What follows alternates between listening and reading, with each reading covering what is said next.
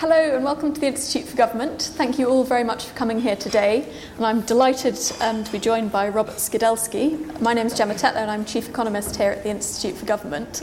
Now, I think my guest probably needs very little introduction. He's perhaps best known for his definitive three volume work on the life of Keynes. Um, he spent much of his career as a professor of political economy at the University of Warwick. His latest book, which we are here to discuss today, is called Money and Government A Challenge to Mainstream Economics. So, if there's any mainstream economists in the audience, then consider yourself to be challenged for the next hour. Um, so, this book, which um, comes almost exactly 10 years after the collapse of Lehman Brothers, has three objectives. The first is to understand why the collapse of 2008 was allowed to happen. The second, to understand what government reaction to that was. And the third, what now needs to change to make sure we don't find ourselves in a similar position again.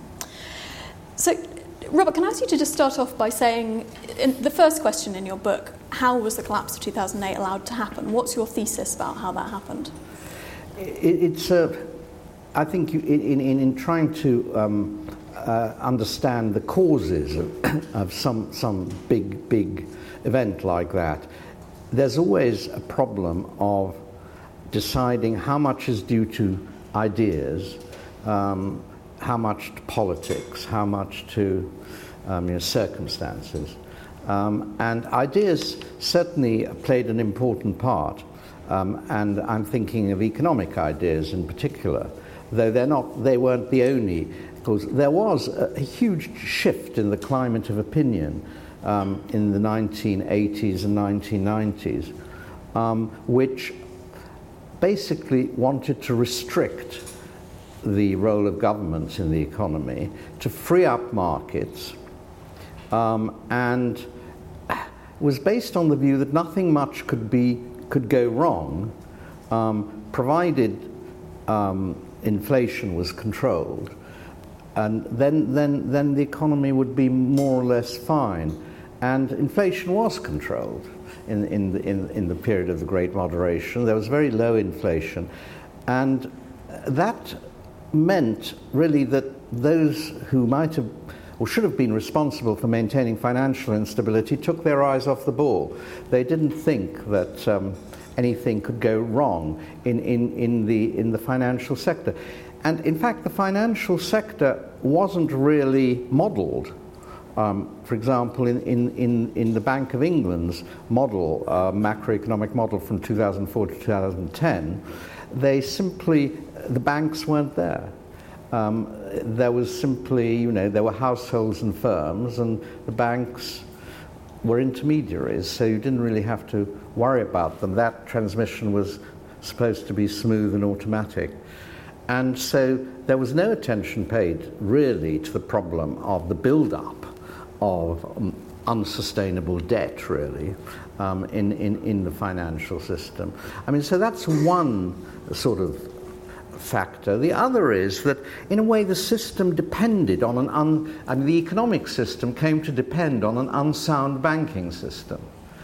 Um, uh, because um, the, the, the cheap access to credit, or access to cheap credit, was a kind of replacement of the older social contract. I mean, that is, that is one, of the, one of the themes of um, uh, the book. You had increasing um, uh, inequality of, of um, uh, incomes and wealth, and therefore increasing difficulty in maintaining anything like full employment because of you know the, the drag on demand uh, of that of that growing inequality without um, having uh, a continuous stream of cheap credit. And, and, and the ability to have, keep interest rates very, very low in the period of the Great Moderation was to some extent fortuitous. It, um, it was um, the result of the particular structure of balance of payments between the United States and China. So, in fact, a lot of Chinese money was held in, in US treasuries. And that meant that um, America could run a very, very cheap money policy. Then, of course, there was the political factors, which is that um, they wanted um, people to get housing um, who couldn't really afford it. And so you have all, all those sort of things operating as well. It's quite complex because the, the, the challenge to thinking is to try and uh, work out um, the interrelation of the causes. It's not a single cause event. Just as the collapse of the Keynesian system in the 1970s wasn't a single cause event, though Milton Friedman made it into a single cause event. And I mean, the subtitle of your book is a challenge to mainstream economics. Were there non mainstream economists who you think were really on top of this before the crisis but being ignored? Well, I think there were, um, but, but, but, but they, were, they, were, they were very marginalized. I mean, you know, of course, um, I mean, I think people, I mean, like Jamie Galbraith and, and Rajan, and, I mean, there, some people saw that things were unsound and that there was going to be a crash. But then even perhaps Alan Greenspan did. But then, you know, things are going all right. Why upset, why upset the uh, apple cart? Why, up, why, why, why, why take away the jug when everyone's having a good time? I mean, so, uh, the, the, the, yeah, everyone thought there might be a crash coming along the road, but at the same time, the models economists had, including the efficient financial uh, finan- finance hypothesis, really all pointed to the fact that nothing could go wrong provided inflation was controlled. Inflation was sort of came out of the troubles of the 70s as the biggest single cause of the malfunctioning of economies. So if you had inflation being properly controlled by independent central banks, the rest of the system could be allowed to look after itself. I think that, of course, I'm exaggerating, but that was the dominant move. Uh, and looking back on it, you actually find confirmation of this. For example, the IMF in 2006 was extremely sanguine about prospects in the future. They said, you know, securitization was lessening risk all round. Um, and, uh, you know, things like that. Um, so, um, and so what you, what you were getting was much more efficient allocation of capital globally and the spread of risk to many, many different institutions. No hint that the risks might be correlated. No hint of momentum trading, herd behavior, nothing of that at all, and no mention of fraud. So, looking back now, what what, if anything, do you think were the sort of key warning signs that economists were ignoring in the run up to 2008? Well, unsustainable rise in, in, in asset values, particularly property values. Um, some people noticed that they had they had charts showing that you know um, the, the the value uh, of, of, of, assets was being uh, inflated, and that one day they'd come down. But even if they thought a correction was due, which you know a number of a number of uh, analysts did. They didn't think it would endanger the core system in any way. They thought it would be a correction. See, the, the language people use is also ter- terrifically deceptive because what is a correction? Well, a correction isn't you know that much. You know, you just sort of so modification of what's happening, and yeah, and then you go on as before. You know, if they'd said a collapse is due rather than a correction, um, then of course people would have wo- woken up, but they didn't. And so I think a lot of the language is so bland, financial language and uh, financial commentary, that it actually disguises what's happening in the name of transparency, of course. And the second question in your, book that you look at is what went wrong with the government reaction after the crisis. And what are, your, what are the main points you're making there? Well, I mean, one point I do make, which, which um, I think uh, is central, is that prevention is better than cure, easier than cure. You actually can um, prevent these collapses from happening, serious ones. You can't prevent the ordinary, ordinary rhythms of a, of a business cycle. Well, you could prevent them, but I don't think one should particularly. That seems to be part of the way our, our system works. But once you have a big collapse, once you have falls in um, income of the order, nominal income of the order 5 or 10 percent, and a doubling or trebling of unemployment, then it becomes very, very difficult because a whole lot of um, uh, uh, uh, uh all the doubts that, um, or all the loss of confidence that accompanies the, the, the, the downturn itself and, and precipitates it is then transferred to the government's balance sheet.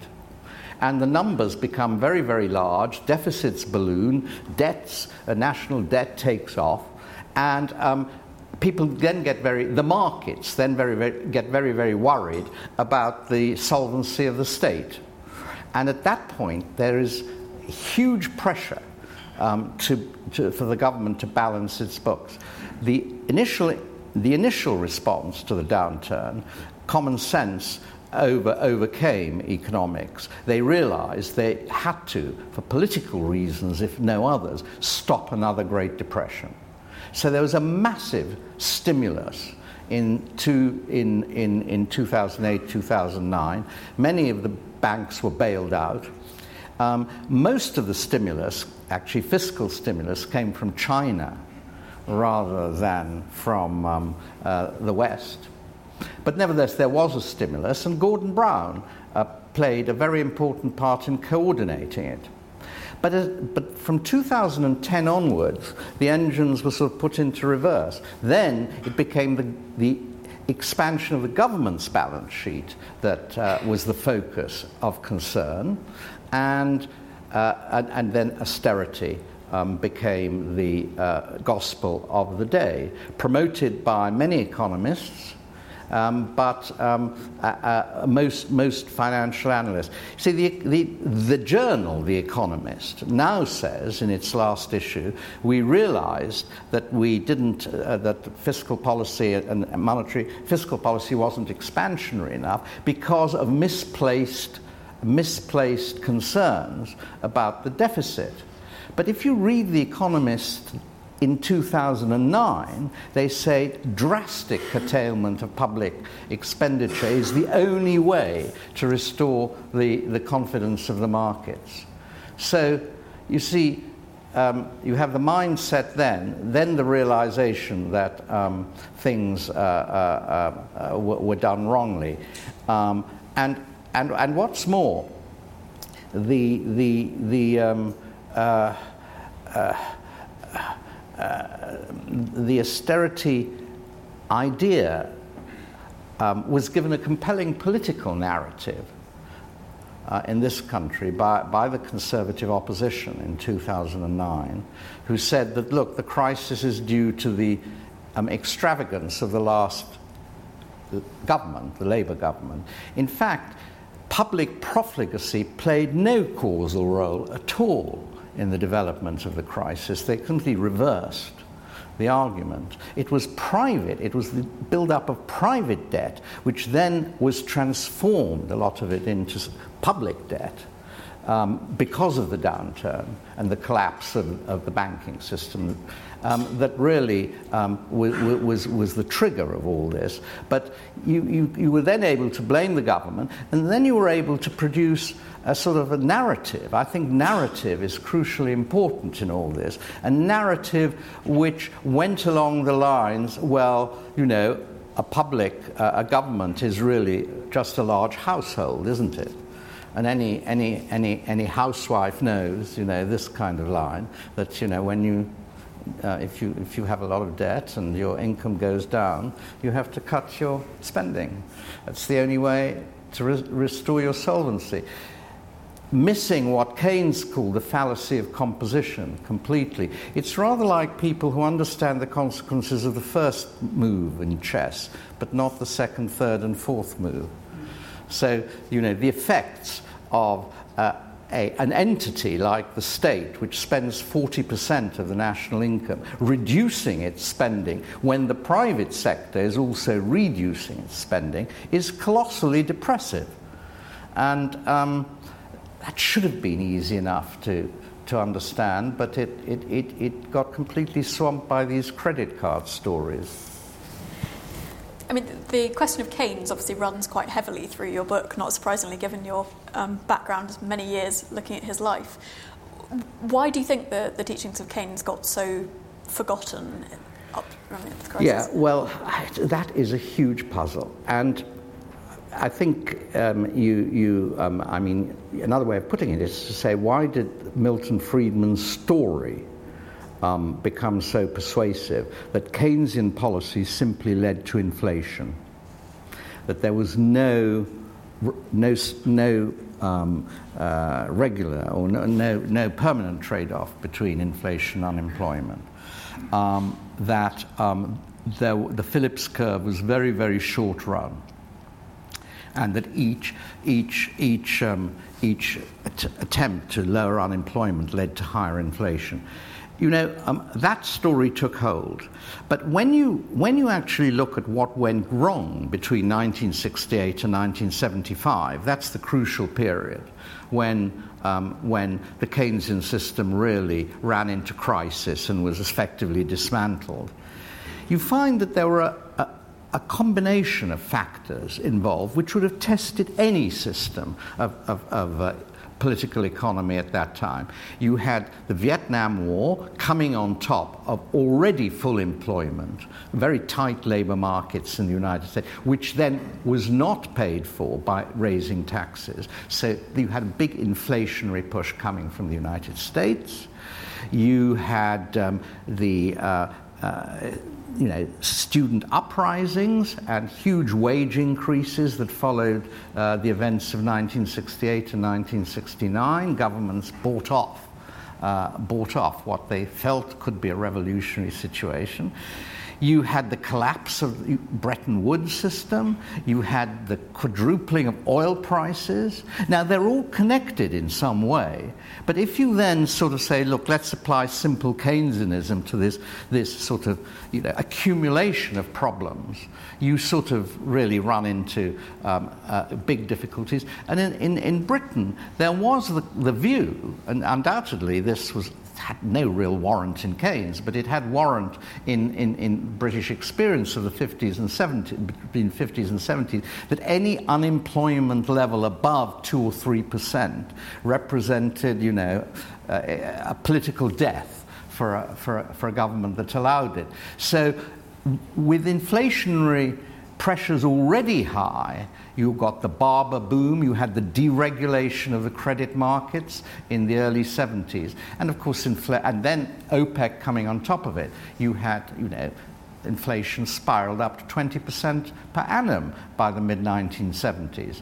And it's at that point that Callaghan makes his speech to the Labour Party conference and says that the policy of the last 20 years, whereby governments tried to reduce the rate of unemployment by by uh, increasing spending, that is over. We can't do it any longer. Was that the right lesson to have learned? Was it a fault of the Keynesian system um, that it got into that kind of crisis? I, I think that's a question for historians, historians of economic thought, I, I regard it as a conjunctural crisis rather than a crisis of the system. The final part of your book comes on to the question of what now needs to change so we don't find ourselves back in another 2008. Quite a bit has changed in policy. I think central bankers would say that regulation of the financial system is now very different from what it was like in 2008. But what are you saying about what more needs to be done and what they haven't yet got right? Well, it's very convenient to say, look, the whole of the crisis, it, it wasn't due to macro policy. Macro policy was, was, was fine. It was due to developments in the microeconomy, and particularly in the financial system. Provided we cure those, then things can go on more or less as before. And that means reform of the banks. So um, you, you, you, you, know, you, you know what they are. I mean, you know, they've beefed up their capital requirements, their reserve requirements, stress tests, living wills, um, better supervisory, um, uh, you know, better super, supervisory system. The Bank of England has now been given responsibility for maintaining financial stability, which had been outsourced um, by Gordon Brown in 1997. Um, and um, so, I mean, there's a feeling that a lot has been done. But, but Mervyn King was on, I heard him on the television. He said, look, maybe risks have been reduced, but they haven't been eliminated. Well, on his watch, he didn't, you know, admit that there were any risks. And he says, this is very embarrassing. Well, it's more than embarrassing. I mean, maybe embarrassing to him, but it's more, it was more, more embarrassing to everyone else. So the big reform hasn't been done, which is to break up the banking system, to break up the global banks, because it, it's the interconnectedness of the big banks and, of course, the instruments they trade um, through, you know, endless financial innovation in these instruments that cause the contagion to run throughout the world economy. Unless you cut some of those links, um, uh, then I think um, it, can, it can recreate itself. And in fact, we haven't cut the links. We haven't got a world supervisory, uh, a world supervision of the banking system globally because we can't get one. And, and in fact, the concentration of banks and, uh, has actually increased um, since the crisis. So um, I, I, think you know they're quite vulnerable. Apart from which, I don't think many banks have deleveraged sufficiently. I think many banks in Europe are still quite insolvent. Um, and so there are uh, important, important weaknesses there. But, but I think the main reform at the begin- it hasn't happened. At the beginning of the crisis, there was a lot of talk about uh, how the structure of the banks was wrong and um, the need to separate out wholesale from retail banking and, uh, and commercial from investment banking and the ring fencing, Vickers and ring, ring fencing, um, and, and that's, that's sort of going ahead. Um, but, but the, the, the big weakness of global banking has not been addressed. I want to go back just to the 1970s. You see, in the 1970s, up to the 1970s, and the big, big bangs and deregulations of those 70s and 80s, banks were mainly national banks. They took, they took deposits from their own nationals and they lent to their own nationals and the links between the different banks were actually quite weak. Capital controls were in place. I, I don't like the phrase, um, again, a language trap. I don't like the phrase um, that the new system um, has allowed for the um, much more efficient allocation of capital worldwide. It's not capital, it's money some of it is, and, and, it's a misnomer to use that particular phrase because a lot of it is purely speculative.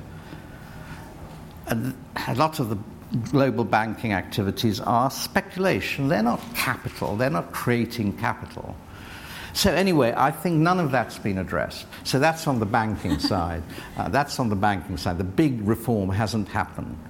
Uh, you, and, and, so, I mean, the other chairs you touched on are monetary areas. policy and, and yeah. fiscal policy. Yeah. Monetary policy, I, I, think the whole idea of having an independent monetary, the whole idea of outsourcing the whole of macro policy to an independent central bank was misconceived. It, because it presumed that all you needed to do to keep the macroeconomy stable was um, uh, for banks to have an inflation target and to hit it regularly, which they could do through interest rate policy. I mean, that was, that was the whole. There was one target, one instrument, and that was to manage the whole of macroeconomic policy. I think that just turned out to be wrong. I think macroeconomic policy requires a lot more managing, um, and it requires some fiscal managing, and responsibility for it has to be with the government. Therefore, I would uh, abolish the mandate of the central bank if I had my own way. I knew myself to please. I think I think uh, keeping inflation under control ought to be a responsibility of government and bank, uh, central bank jointly. I think interest rates should be set by the government with advice from central, the central bank and, and certainly with the right of the central bank to criticize policy, just as the OBR um, in theory, uh, can, can uh, give an account of its view of fiscal policy. Inflation isn't the problem. it's like the guns of Singapore. They're all pointing out to sea, and the Japanese came, by the, came at them um, through, from the land. I mean, inflation is from time to time a problem. Of course it is. But it's not the only problem um, uh, that, that, that, uh, um, you know, that an economy faces. And what we've, what we've found in the last 10 years is a persistent inability of central banks to hit their inflation targets. They've, they've never been able to get up to, up to their inflation target, even though they've poured hundreds of billions um, of money into the economy. So the transmission mechanism between money and prices was never securely based theoretically and really doesn't exist properly. So anyway, you have, you have a big legacy of, of that whole policy of quantitative easing. So I would say fiscal and monetary policy ought to be coordinated.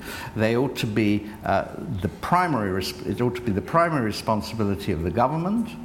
Um, and if, uh, if uh, people don't like what the government's doing, they can just vote it out.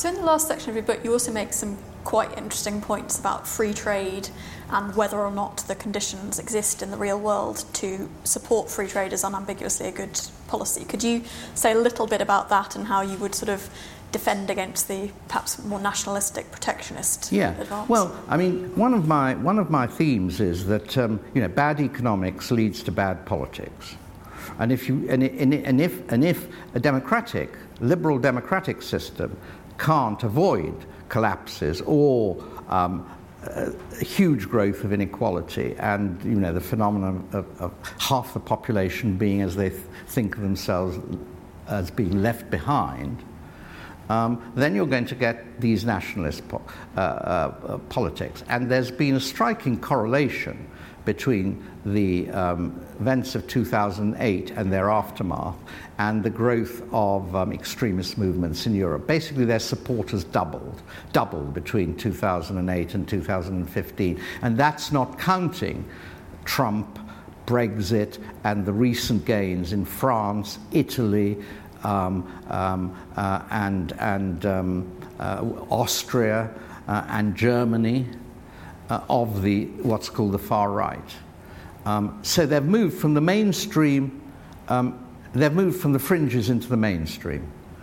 And um, that's a consequence of bad economics. It's not, it's not the only, it's not just economics. I mean, you know, there have been other, other things that people, a lot of people haven't liked. Um, in, including globalization and the cultural threats of immig- immigration, um, has, has obviously been a very important uh, explanatory factor. but the, the, the, idea that the, you know, the fact that the economy is, is, is, is not, not satisfying um, uh, people's aspirations and that government is not assuming responsibility for what goes wrong um, has weighed with, with, with voters. Um, so, what you get in that situation is nationalist economics. And of course, um, nationalist economics means traditionally means tariffs and, and tariff wars and currency competition in currencies. Keynes was very interesting about this. He wrote, an, he wrote a series of articles in 1933 and said, look, um, you know, if you can't get a decent international payment system, um, which avoids these global imbalances developing, your, your nationalist economics are in, inevitable. Um, therefore, on the international side, he advocated his international clearing union, which would bring simultaneous pressure on creditors and debtors to balance their accounts annually so that you wouldn't get the build-up of big surpluses um, in, in one, one set of uh, the countries and, and uh, huge deficits or uh, debts in, in the other set. And when you have that sort of situation, and then you have a global banking system which can put money in whatever location it wants and take it away from wherever it wants, you, you, you just don't, you, you, don't get conditions conducive to a liberal international economy. They, they, they break down. We haven't started on any reform of the international payment system. We haven't, uh, uh, we haven't really got a, a, a, plan for a new Bretton Woods, if you want to call it that way. The, the, the people who did have a plan for a new Bretton Woods, very interestingly, were the Chinese. And although they were huge beneficiaries in a way, because you know, uh, they, they were running huge surpluses, they actually saw a need to limit their surpluses. And they proposed in 2009 that there should be limits on, on the surpluses. Um, that countries um, could, could, could, could have. The Americans turned it down. They, say, they said, we want to be in control of our own deficits. and, you know, um, uh, so you got Trump. And, and, and, and, and, and the, nationalist, the nationalist response to, to the American deficits, which have expanded again after contracting a bit during the slump, just slap on tariffs. Now, are they meant seriously or are they, are they bargaining chips?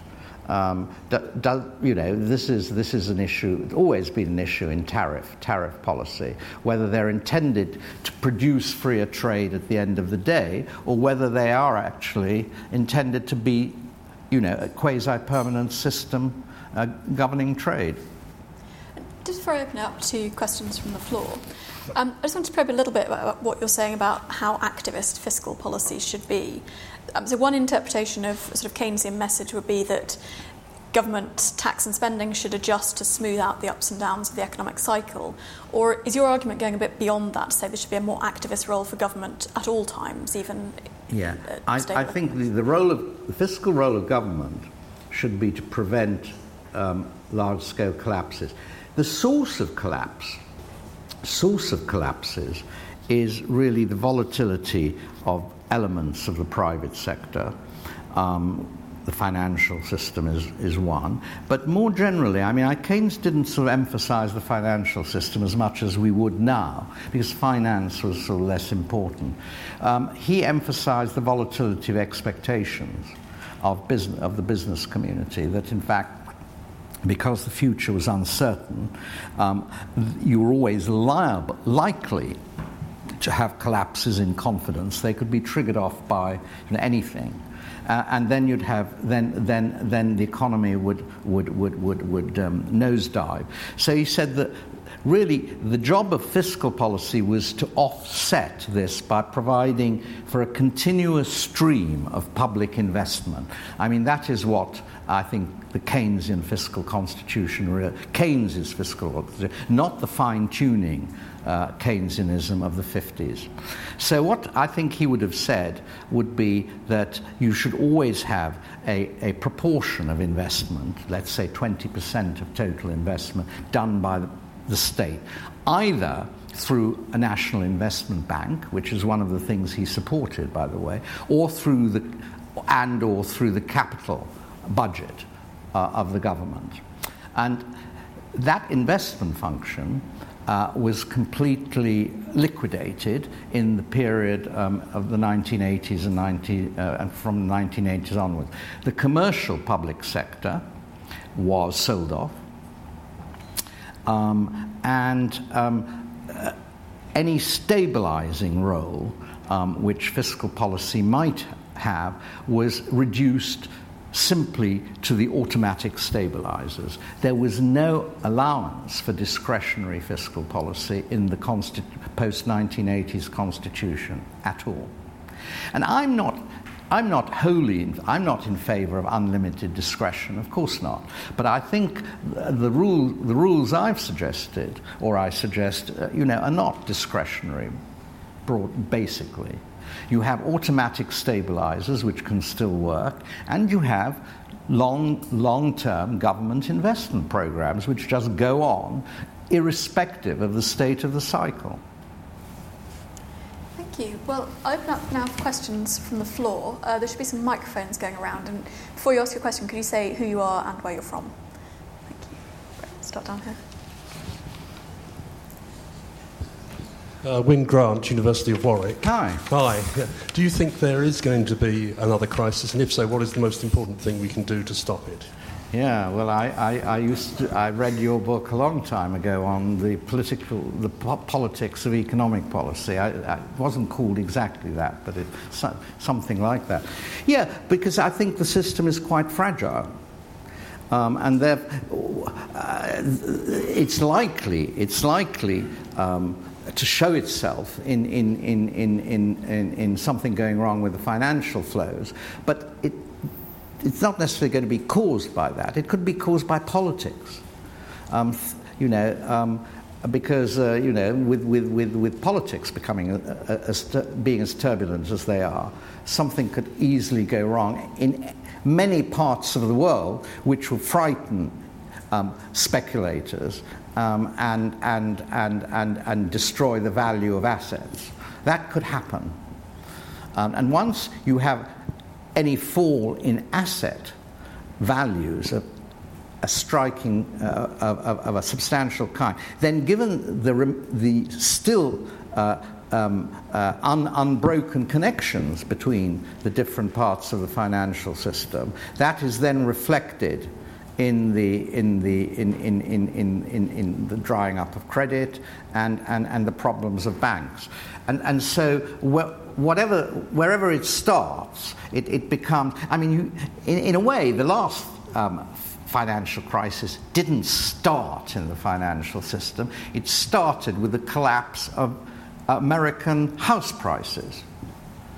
Um, but it immediately, it immediately uh, was re- it, it, was reflected then in, in the banking system all, all around the world. So that something like that, some event that causes a collapse in asset prices um, sufficiently large to infect the financial system is, is, is always possible. And you can't, you can't actually say where, where, where, when it's going to happen or where it's going to happen. But you do know that if there's too much debt sloshing around, and then there's all the, then there's all the speculative cash that you know, has been um, uh, um, put into, not into circulation, but into the system somewhere by quantitative easing, hundreds of billions of dollars sloshing around somewhere. Where is it?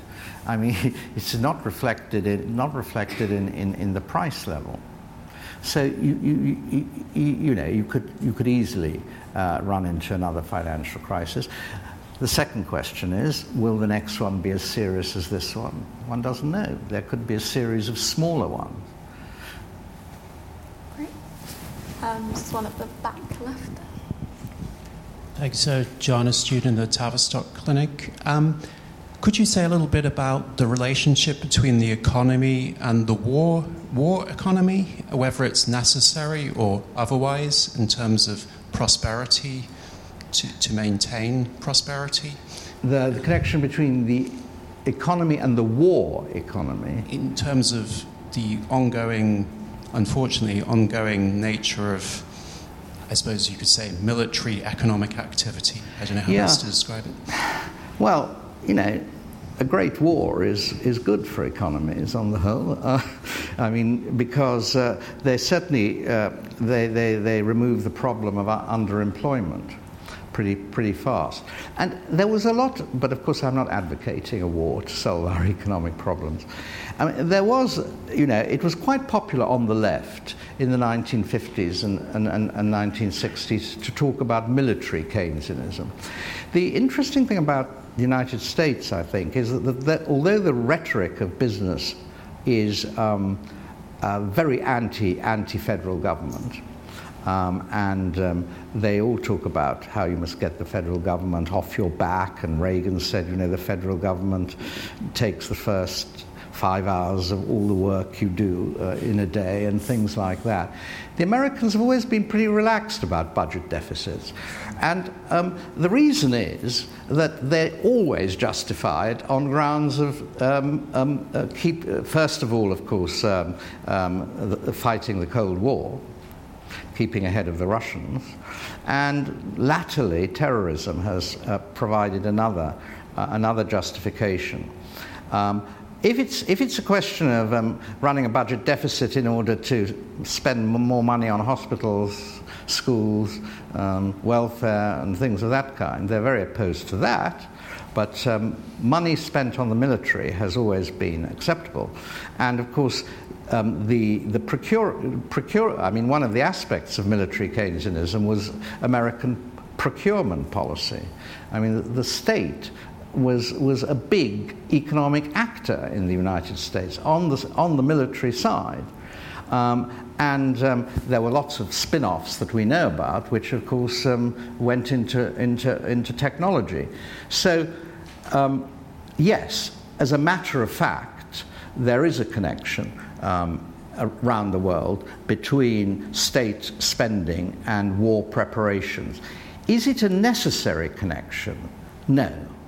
You could, in principle, spend this money uh, on non, non, non, um, uh, non, non, non-war um, activities. It's, it's, it's, it's very rare that you hear the argument that the state is bound to pick losers in connection with military expenditure.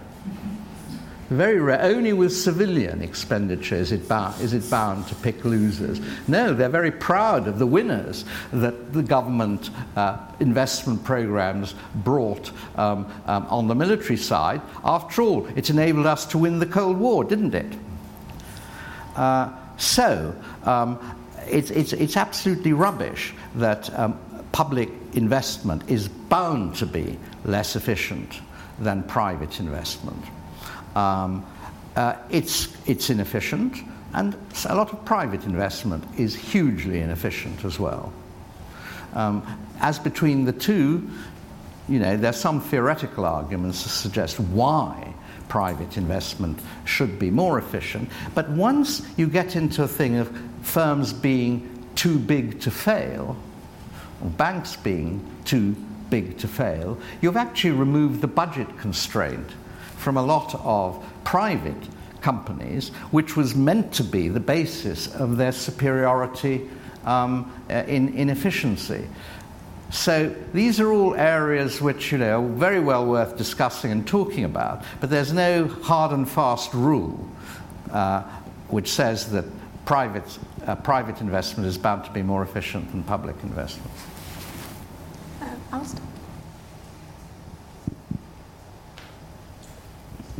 Alistair? Smith, University of Sussex. Uh, I, I, was struck by the fact that the first thing you said in answer to Gemma's question about what things have not been done that ought to have been done was breaking up the banks. But when we look at what happened in 2009 in, in the UK, the banks which led the crisis were Northern Rock and HBOS. Neither of them titans of the, the system.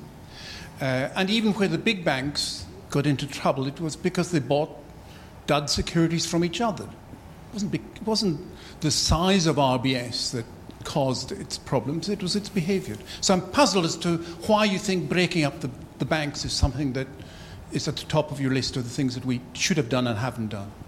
Well, I think, I think, um, I think it's, the, it's the breaking of the links between of, of, the global banks. There's, I mean, you know, people, people do talk about um, systemic uh, banks that are sort of integral to the system. They are large enough.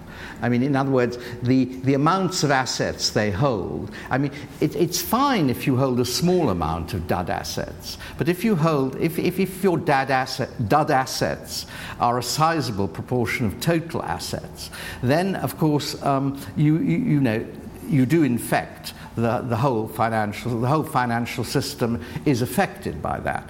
Um, so what what I'm what I'm um, uh, uh, concerned about is um, that um, you should uh, cut the, the links between the, the big international banks. You should, you should, um, you should restrict their ability to allocate money um, uh, around, around the place because that means that the financial crisis in one, one part of the economy spreads um, uh, to, to the rest. As for, as for the high street banks, yes, you should break them up in the sense of Glass-Steagall, Steagall, um, so that you should separate out investment, regulated uh, deposit taking banks from um, investment banks and not worry about investment banks.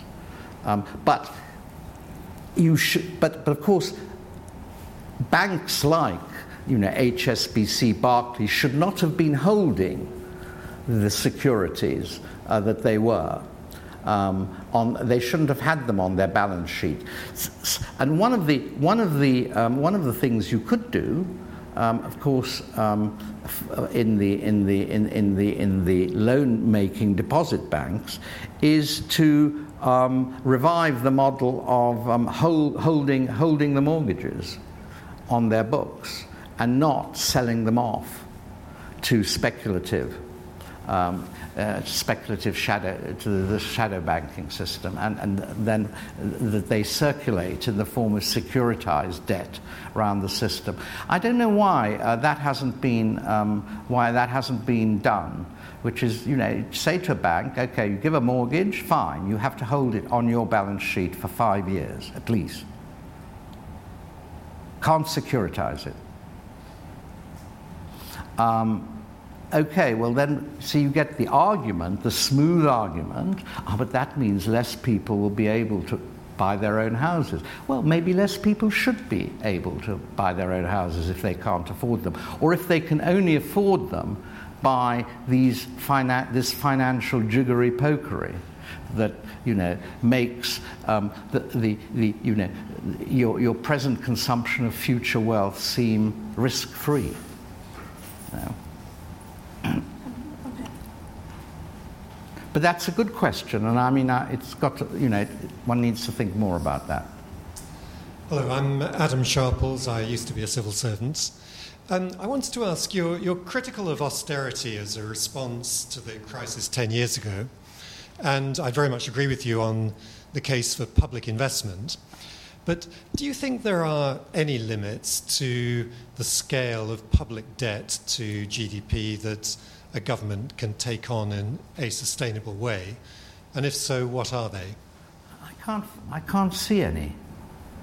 I mean, um, provided, provided that, um, you know, the, the um, uh, the, the, debts are, are, are, properly serviced and, and they, can, they can pay interest and, and, um, and uh, uh, uh, pay, the, pay, the, pay the bondholders.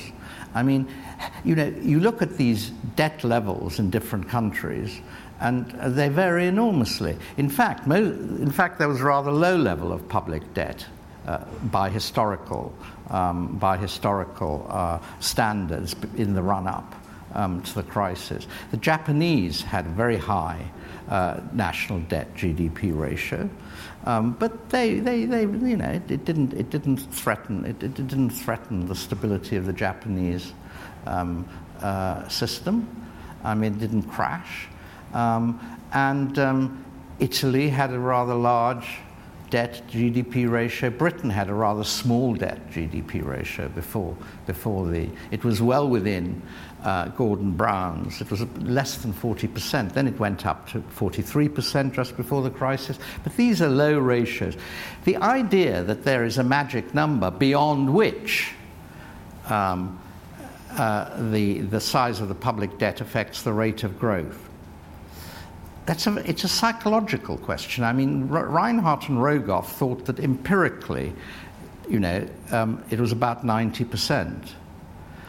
But that was, a, that, that was an empirical um, that was an empirical conclusion based on some quite dicey um, uh, uh, econometric work. And then, if you'd ask them, well, why is 90% um, so important? They would have said, well, that's at the point when the markets start getting edgy about the size of the debt. But then to why 90% and not 95% or 100%? It just becomes a figure that's established in the imagination. And so they look at, they look at the debt GDP ratio and say, hey, this is getting a bit in, in da- into danger territory. Why? Um, when a government has its own, when a government has its own um, central bank, and, its own, and can borrow in its own currency. There's no obvious limit to the size of the debt it can chalk up. Now, by that, I'm not really advocating the monetary financing of the deficit, that you know you just eliminate your debt by borrowing from the central bank because you never have to repay it. I'm not advocating that. I think that is a slippery slope. But in terms of is there a, a cliff edge beyond which you fall off because you just can't service your debt any longer, the markets are not prepared to lend you the money any longer, I don't believe there is a.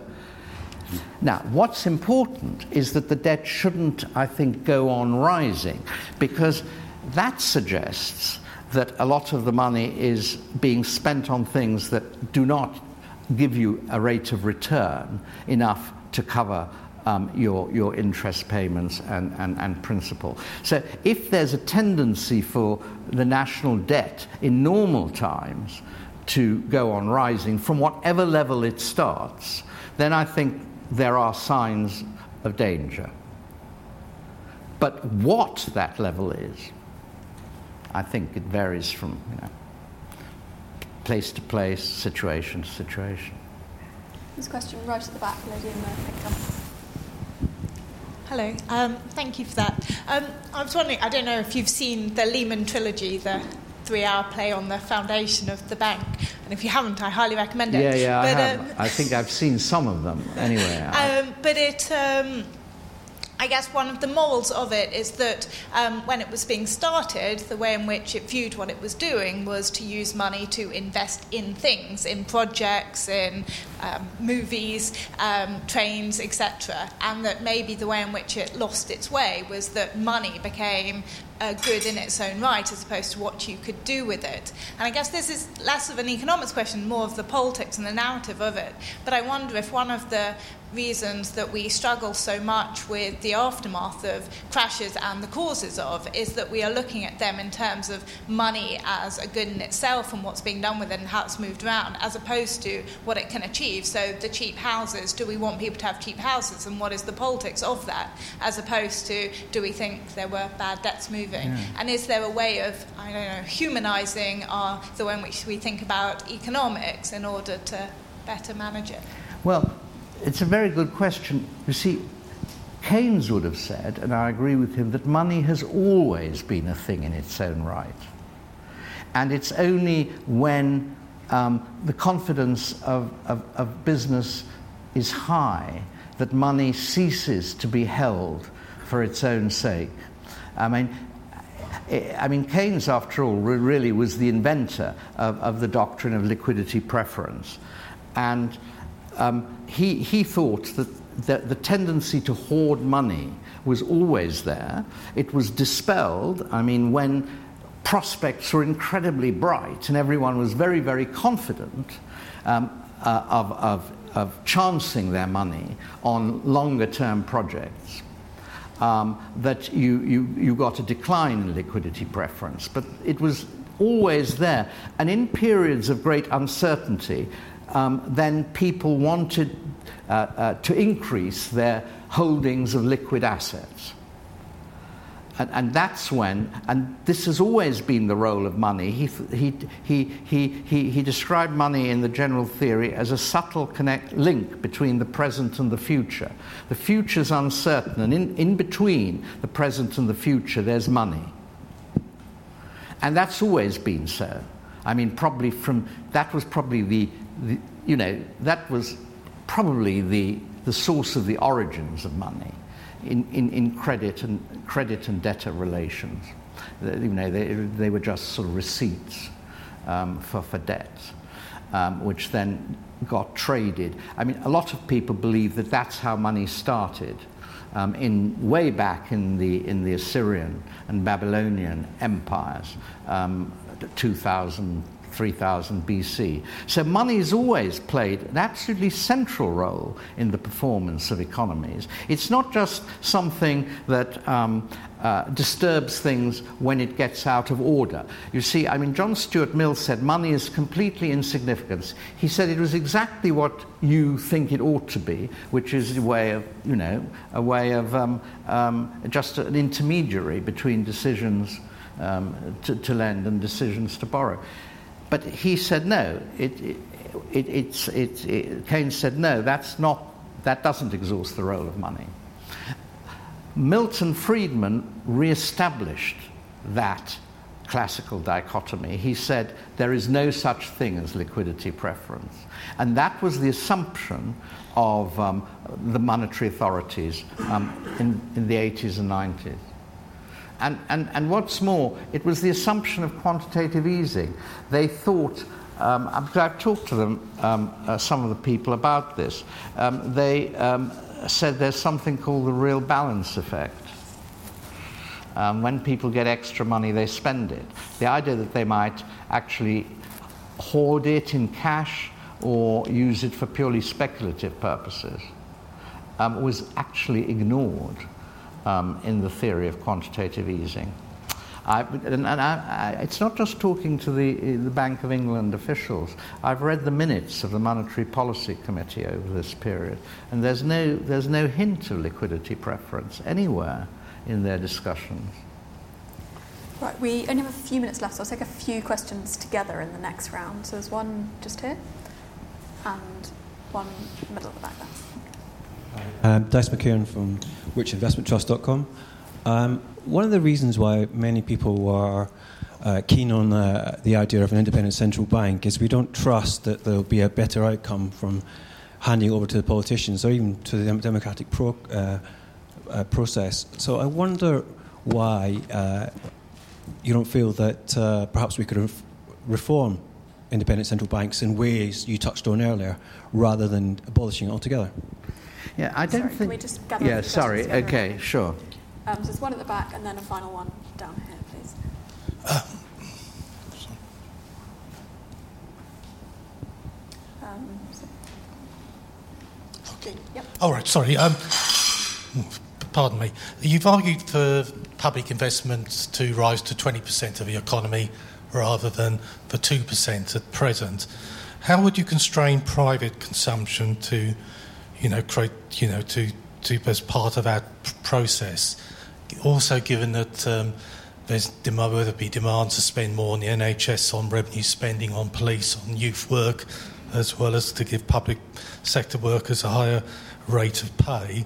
How would the political acceptability, how would you tackle the political acceptability of a rising deficit and probably rising inflation as well? Okay, and final question. Uh, Ed Palmer of the Office for National Statistics. Do you think we're good enough at measuring what's happening in the economy, but also in the uh, financial sector, to be able to spot the warning signs of the next crisis and also develop the right policies to address that? Great, thanks. So we had three questions. The first one was um, people don't trust politicians. Could we just reform independent central banks to solve the problem instead? The second question was effectively, is public investment going to crowd out either public current spending or private spending? And third question from Ed on whether the ONS can measure things properly to actually spot these things. Um, well, the, the, the, um, the easiest one to answer is the, is the third. The answer is no. but what we, we, what we, but maybe we're setting our standards too high. We, we, we, we have approximations. We mustn't treat them as precise numbers. And of course, um, uh, we have history. I mean, you know, um, yes, I don't know who it was who says that history never repeats itself, but it rhymes. Uh, so we have patterns. We, we, we, we also have certain ratios um, which, um, you know, have, have some, some um, uh, predictive power. I think the mistake in macro in macro policy, and certainly it was a mistake in, in the fine tuning um, uh, of the Keynesian era, was that they thought they knew exactly where they were in a, in a particular cycle, and therefore exactly when to turn on the tap and turn it off. Well, we don't have that kind of knowledge. We're likely to make great mistakes. Um, in, in, in, in, in trying to do that. So that's why I'm actually against, um, you know, anxious interference with every turn. Um, but you see, the, the, the, policy of the Bank of England was not, not dissimilar. You know, if you take something like Taylor rules, you, you know, you, again, you have an, there's a mechanical kind of tool which you use whenever your numbers, you know, do this or that. And, and, and they, they weren't very successful at it. I mean, it, they were lucky um, it turned out not too bad. But I was uh, on, on, on um, you know, one of uh, the House of Lords Economic Com- Affairs Committee, and, and we, were always, um, we were always given these bank forecasts, and they never actually matched up with what happened. But they didn't, they didn't deviate too badly deviate from it too badly. So the answer, really, the quick answer is no. See, crowding out yeah, of course you get crowding out. If you're, if you're at full employment and then you sort of add a whole lot of extra government spending onto it um, without taking any steps to restrain civilian uh, private consumption, you get inflation. But the point is that um, you're what, uh, uh, um, what a, a, a, steady stream of investment income is investment is supposed to do is actually to achieve the situation of, of full employment. The, the, the premise behind it is that normally, if you just leave it to the private sector, to do all the investment. You're going to get normally a situation of underemployment. I mean, that, that was Keynes's argument, and I think there's a lot of evidence in that. If private, the private sector alone always relies on quite a lot of spare capacity. If you increase public spending in, public spending in order to um, reduce the spare capacity, you don't run into inflation problems. You do eventually if you go on doing it. Of course, you do. At full employment, you run into inflationary problems if you add, um, if you add another, another uh, lot of spending. That's what happened in America in the 1960s. America had 4% employ, uh, uh, unemployment rate, which for America is right at the maximum um, in 1965 6, on top of which you got massive extra spending as the Vietnam War escalated. So, of course, you got inflation. Um, and the last question was um, yeah, oh, yes. Um, you see, well, there are two answers to that. First of all, I don't think politicians are quite as bad as you think. It, it, it's just the record. I mean, between 1950 and 1970, um, on the whole, um, this is the Keynesian era. Um, they, um, governments ran balanced budgets.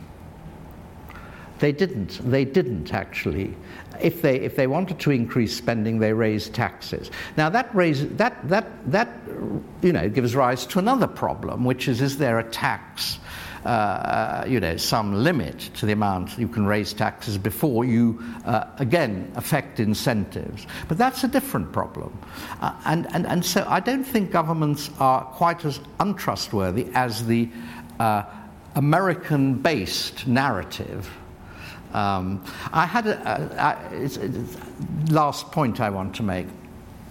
I had uh, uh, a very interesting conversation with Milton Friedman. Um, and uh, this was in the 1980s. I was writing my book on Keynes, and he said, "Come and come and see me in my house." It was in, up there in California somewhere, and we spent the day together. And he said, "You know, had Keynes been an American, he would have realized how corrupt politicians were. In England, for some reason, you know, they were a bit more reputable than they are here."